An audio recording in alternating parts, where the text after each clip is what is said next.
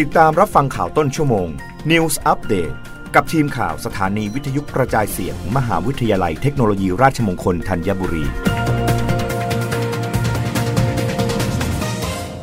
รับฟังข่าวต้นชั่วโมง โดยทีมข่าววิทยุราชมงคลธัญบุรีค่ะ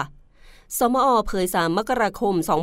2566 กำหนดให้ภาชนะพลาสติกสำหรับอาหารเป็นสินค้าควบคุม ต้องได้มาตรฐานเพื่อความปลอดภัยของประชาชน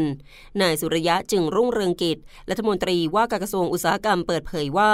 นอกจากภารกิจด้านการเสริมสร้างขีดความสามารถในการแข่งขัน ให้กับภาคอุตสาหกรรมแล้ว อีกภารกิจที่สำคัญของกระทรวงอุตสาหกรรม คือการคุ้มครองประชาชนผู้บริโภค ให้ปลอดภัยจากการใช้สินค้าที่ได้มาตรฐาน โดยการควบคุมสินค้าที่มีผลกระทบต่อความปลอดภัยในในชีวิต และทรัพย์สินของประชาชน ซึ่งปัจจุบันมี 136 รายการ ที่สำนักงานมาตรฐานผลิตภัณฑ์อุตสาหกรรม หรือสมอ ประกาศเป็นสินค้าควบคุม และกำลังจะควบคุมเพิ่มอีก 5 รายการได้แก่หนึ่งภาชนะและเครื่องใช้พลาสติกสำหรับอาหาร ที่ทำจากโพลีเอทิลีน โพลีโพรพิลีน โพลีสไตรีน โพลีเอทิลีน เทเรปเทเลต พอลีไวนินแอลกอฮอล์และพอลีเมทิลเพนทีน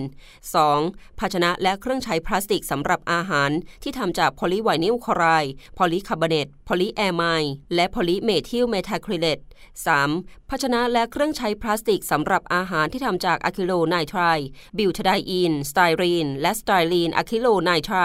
4. ภาชนะพลาสติกบรรจุอาหารสำหรับเตาไมโครเวฟสำหรับการอุ่นใช้ซ้ำได้ และ 5. ภาชนะพลาสติกบรรจุอาหารสำหรับหรับเตาไมโครเวฟสำหรับการอุ่นครั้งเดียว โดยสินค้าทั้ง 5 รายการดังกล่าว แบ่งตามชนิดของพลาสติกที่ใช้ทำเฉพาะชั้นที่สัมผัสกับอาหาร ซึ่งจะมีผลบังคับใช้พร้อมกัน ในวันที่ 3 มกราคม